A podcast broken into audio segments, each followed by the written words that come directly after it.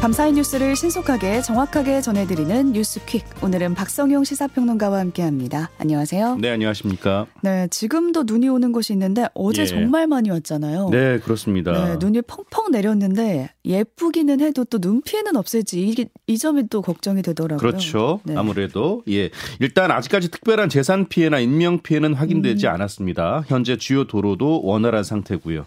자 말씀하신 대로 어제 전국적으로 많은 양의 눈이 내렸는데요. 충청 권에 특히 집중이 됐는데 충주에만 15cm가 넘게 눈이 쏟아졌고요. 이 경기도 용인 배감에도 8cm 이상의 눈이 왔습니다. 어. 아, 오늘 충청권 내륙과 전북 내륙은 밤까지, 충청 서해안과 전북 서해안은 내일 새벽까지 눈이 오는 곳이 있겠는데요. 아, 5시 현재 대설특보는 일부 충남과 전라권에 발효 중입니다. 네, 충남권, 전북, 전남권, 경남 서부 내륙 이쪽 지역에 사시는 분들은 지금 대설 특보가 발효 중입니다. 주의하셔야겠고요. 밤샘 제설 작업을 했다고 하는데 그래도 언 곳이 있어서 주의를 하셔야겠고 네. 오늘부터는 강력한 한파도 이어집니다. 그렇습니다. 지금 나오실 때 이미 그 한파를 체감하시고 음, 계실 텐데요. 맞습니다. 중북부에는 한파 경보가 충청과 전북, 경북에는 한파 주의보가 발령됐습니다. 특히 오늘 아침은 올겨울 들어 가장 춥겠는데요. 이 철원이 영하 15도까지 떨어지고요. 파주 영하 14도, 서울도 영하 10도가 예상됩니다. 아, 네. 이번 한파는 다음 주까지 일주일 이상 이어질 것으로 보 이는데요. 이 당장 오늘 출근길 조심하셔야겠는데요. 음. 운전자분들은 속도 줄여서 운행하셔야겠고요. 이 보행자는 이면도로에서 자주 발생하는 미끄럼 사고 조심해야겠습니다. 네. 아, 또 한파가 길어질수록 동파 사고 위험이 커지죠. 그런 만큼 이 계량기를 보온재로 감싸는 등 미리미리 대비하셔야겠습니다. 네, 아무쪼록 눈 피해가 없었으면 좋겠습니다. 예산안 소식으로 가보겠습니다. 내년도 예산안이 아직 통과되지 못한 상태인데 예. 예산안 협상의 새로운 시한이 내일까지잖아요. 예, 그렇습니다. 근데 아직도 합의점을 찾지 못하는 것 같습니다. 그렇습니다. 자, 예산 협상 막판 최대 쟁점으로 떠올랐죠. 법인세법 개정안을 두고 여야가 여전히 입장차를 보이고 있습니다. 이 법인세 최고 세율을 현행 25%에서 22%로 낮추는 개정안에 대해서 이 국민의힘이 해외 자본 유치 등을 들어서 처리를 촉구했는데요. 하지만 더불어민주당은 초부자 감세라는 입장을 고수하고 있습니다.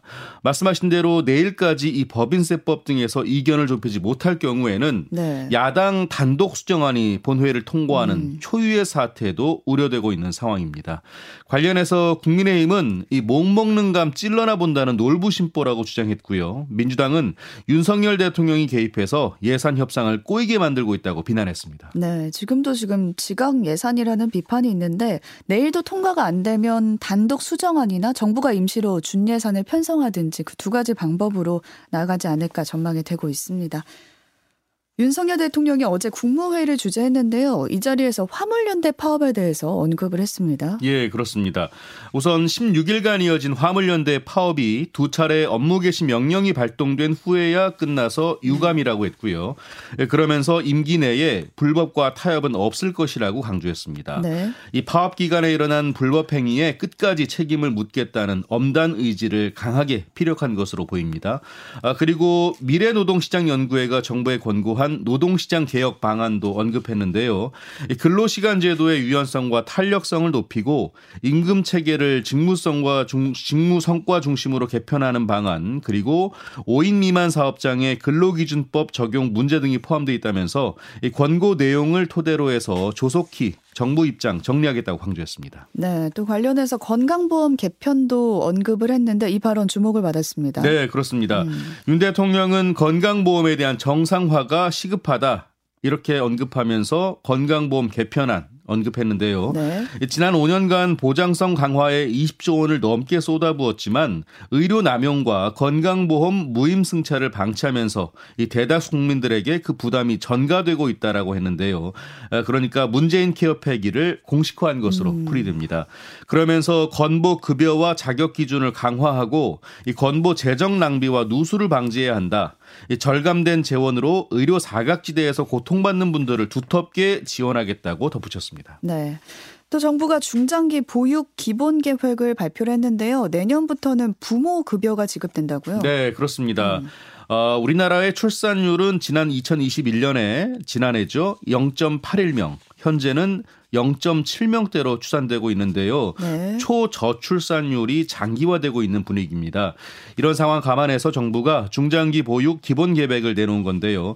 어, 내년부터 2027년까지 5년 동안의 일단 계획입니다. 음. 먼저 내년 1월 그러니까 바로 다음 달부터 이 첫돌이 안 된 아기가 있는 부모에게 월 70만 원, 돌이 지난 만 1세 아기의 부모에는 월 35만 원의 음. 부모 급여를 지급합니다. 네. 아, 그리고 도입 1년 뒤인 2024년부터는 금액을 인상해서 어, 만 0세와 1세 아기의 부모에게는 각각 월 100만 원과 50만 원을 지급하는데요.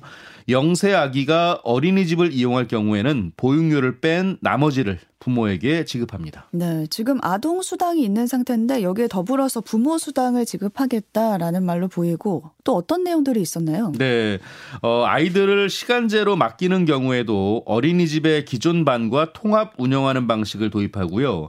아이 돌봄 서비스도 올해 7만 5천 가구에 840시간이 제공된 것을 내년에는 8만 5천 가구 960시간으로 대상과 시간을 확대하기로 했습니다. 아, 그리고 어린이집 평가 방식도 이 정부 주도가 아닌 부모와 교직원이 참여하고 컨설팅까지 연계하는 방식으로 바꾸고요. 이 보육 서비스 수준의 자율적 향상을 유도하기로 했습니다. 네. 또 현재 어린이집 원장과 학부모만 열람할 수 있게 돼 있는 어린이집의 CCTV를 보육 교직원도 직접 열람할 수 있도록 근거도 마련하기로 했습니다. 네. 또 현재 중학교 1학년이 고등학교에 진학하는 오는 2025년부터 내신 성적을 상대평가가 아니라 절대평가로 바꾸는 방안 검토되고 있습니다. 네, 그렇습니다. 오는 2025학년도부터 고교 학점제 시행이 예고돼 있는데요. 음. 이에 따라서 모든 선택 과목에서 절대 평가가 적용됩니다. 네. 이 학생들을 점수에 따라서 9개 등급으로 나누는 상대 평가가 아니라 성취도에 따라서 A에서 E까지 5단계로 평가하는 겁니다. 어, 이제 성적표가 나오면 은 1등급, 2등급 이렇게 안 나오고 네, 네, 그렇습니다. A, B 이런 식으로 나오나요? 네, 그렇습니다. 음. 자, 그런데 이 교육부가 고등학교 1학년이 배우는 공통 과목에도 절대 평가를 도입하는 방안을 검토하고 있다고 밝혔는데요. 그러니까 내신 절대 평가가 고등학교 전 학년으로 확대가 된다는 겁니다. 음. 어, 고교 내신이 절대 평가로 바뀌면 어, 근소한 차이로 등급이 바뀌는 내신 경쟁은 완화될 것으로 일단 보이는데요. 네. 다만 지금까지 불리한 내신 때문에 지원을 망설였던 특목고와 자사고의 경쟁률을 크게 끌어올 수 있는, 끌어올릴 수 있는 데다 이 고교 내신의 영향력 약화로 수능이나 대학별고사의 반영 비율이 높아질 수 있다는 우려도 음. 나오고 있습니다. 네. 일단 교육부는 고교 학점제 시행 방안을 오는 2월에 발표한다는 계획입니다. 네. 사면 얘기도 해보겠습니다. 김경수 전 경남지사가 정부의 신년 특사 명단에 거론이 되고 있는데요. 이에 대해서 가석방을 원하지 않는다. 이 입장을 전했습니다. 네, 그렇습니다. 음. 더불어민주당 기동민 의원이 SNS에 글을 올렸는데요. 네. 김전 지사 측이 이명박 전 대통령 사면에 들러리가 되지 않겠다는 단호한 입장을 전해왔다. 이렇게 밝혔습니다. 네, 입장을 전해서 기동민 의원이 밝혀준 거죠. 네, 그렇습니다. 네. 자, 민주당 박홍근 원내대표도 회의에서 비슷한 맥락의 발언을 했는데요. 남은 형기 15년인 이전 대통령을 위해서 징역 2년을 꼬박 채우고 만기 출소까지 5개월도 남지 않은 김 전 지사를 이용하는 것이라고 지적을 했습니다. 자, 그러면서 어, 진정 국민 통합을 위하는 거라면 공정성과 형평성에 맞게 김 전 지사 사면과 함께 복권도 동시에 음. 추진해야 한다라고 강조했습니다. 네. 대장동 개발 특혜 의혹 수사 상황도 살펴보겠습니다. 검찰이 화천대유 자산관리 대주주죠. 김만배 씨의 재산 은닉에 관여한 회사 대표들이 있는데 체포했다고요? 네, 그렇습니다. 김만배 씨가 대장동 개발 사업으로 취득한 범죄 수익 은닉 혐의 등과 관련해서 음. 이 경찰이 화천대유 공동대표 이한성 씨 그리고 화천대유 이사 최우양 씨 등 3명을 체포했습니다. 음. 어, 이 씨는 더불어민주당 이재명 대표의 측근인 이화영 전 경기도 평화부지사가 국회의원이던 시절 보좌관이었는데요. 지난해 9월 화천대유 공동대표를 맡았습니다. 네. 아, 그리고 화천대유 이사인 최 씨는요, 쌍방울 그룹 부회장을 지냈고요. 2020년 김 씨가 화천대유에서 빌린 돈 473억 원 가운데 20억 원을 빌린 것으로 조사가 됐습니다. 네. 행정안전국 경찰국 신설에 반대해서 전국 경찰서장 회의를 주도한 류사명 총경이 있었는데 예. 여러 인터뷰에도 출연을 했었거든요. 네, 그렇죠. 경찰국 신설에 반대한다 이 네. 입장으로. 근데 지금 정직 3개월의 중징계를 받았습니다. 네, 그렇습니다. 아, 류 총경은 울산 중부경찰서장으로 근무하던 올해 7월에 경찰국 설치에 반대하는 총경 54명이 참석한 전국 경찰서장 회의를 주도했는데요. 음. 이후에 징계 절차에 회부가 됐습니다. 경찰청 중앙징계위원회가 류 총경에게 정직 3개월의 징계를 통보했었는데 통보했는데요. 어, 경찰 공무원 징계 규정상 이 정직은 파면, 해임, 강등 다음으로 무거운 중징계에 해당합니다. 음. 이 당초 경찰청 시민감찰위원회는 지난 9월에 경징계를 권고했었는데요. 예, 하지만 윤익은 경찰청장이 시민 감찰이 권고와 달리 류 총경에게 중징계를 내려달라고 이 경찰청 중앙징계위원회 요구했습니다. 네. 어, 류 총경은 이에 대해서 징계 불복해 소청 심사를 청구하고요. 구제받지 못하면 법원에 징계 결정 취소 소송도 낼 계획입니다. 네. 이 일도 안 다룰 수가 없는 게 이태원 참사와 관련해서 창원시 의원이 SNS에 정말 막말을 쏟아내서 비판이 일고 있습니다. 네. 아, 국민의힘 김민아 창원시 의원이요. 음. 지난 12일 SNS에 어, 꽃같이 젊디 젊은 나이에 하늘로 간 영혼들을 두 번 죽이는 유족들, 음. 우려먹는 장인들, 나라 구하다 죽었냐 같은 입에 담기도 차마 어려운 막말을 쏟아냈습니다. 네. 또 지난달 말에는 방송사 인터뷰에 나온 한 유족의 발언을 두고요. 당신은 그 시간에 무엇을 했길래 누구에게 책임을 떠넘기는가? 자식 앞세운 죄인이 양심이란 것이 있는가라는 등의 글을 음, 쓰기도 했습니다. 네. 이 김의원의 게시글은 비판이 일자 현재 삭제된 상태고요. 자 이렇게 비판이 거세지자 김 의원은 유족들을 이용하는 단체를 향한 발언이지 유족들을 향한 발언이 아니다. 유족들이 들었을 때 부적절한 내용이 있다고 하면 죄송하다라고 음. 말을 했는데요. 네. 하지만 이런 사과에도 진정성 논란은 계속되고 있습니다. 네. 자, 김 의원의 이 같은 부적절한 발언에 어, 창원시 의회 내부에서도 비판 여론이 나오고 있는데요. 음. 일단 국민의힘 경랑도당 김 의원을 도당 윤리위원회 회부했습니다. 자, 앞서 권성동 의원의 쟁점 관련 발언이 있었죠. 네. 자, 이를 두고 이태원 참사 유가족 협의회는요.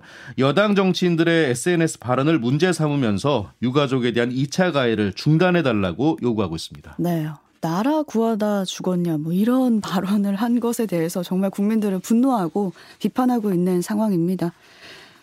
어제 그룹 방탄소년단의 맏형이죠. 진이 육군에 현역 입대를 했습니다. 네. 아, BTS의 맏형 진이 어제 오후에 경기 연천 제5사단 신병교육대에 입소했는데요. 어, 예고했던 대로 공식 행사 없이 차량에 탄 채 신병교육대 음. 안으로 들어갔고요. 네. 어, 인사 없이 그대로 입장했습니다. 사진은 혼... 공개됐습니다. 네, 네, 그렇습니다. 자, 혼잡 상황이나 안전 사고를 우려한 것으로 보이고요. 어, 아침부터 팬과 취재진, 마을 주민까지 수백 명이 모였었는데 음. 특별한 혼잡 상황은 벌어지지 않았습니다. 네. 자, 진은 다른 이병 장정 200여 명과 함께 5주 동안 기초 군사 훈련을 받은 뒤에 자대 배치를 받게 되고요. 전역 예정일은 2024년 6월 12일입니다. 어, 진 다음으로 입대하는 멤버가 1993 년생 슈가인데요. 병역 의무와 관련해서 사회복무요원 판정을 받은 것으로 확인이 됐습니다. 음. 어, 수술을 받은 적이 있는 어깨 문제 때문이라는 추측이 나오고 있는데 입소 시기 같은 구체적인 병역 이행 계획은 아직까지 알려지지 않았습니다. 네, 오늘 이 소식까지 살펴보겠습니다. 박성용 시사평론가와 함께했습니다. 고맙습니다. 고맙습니다.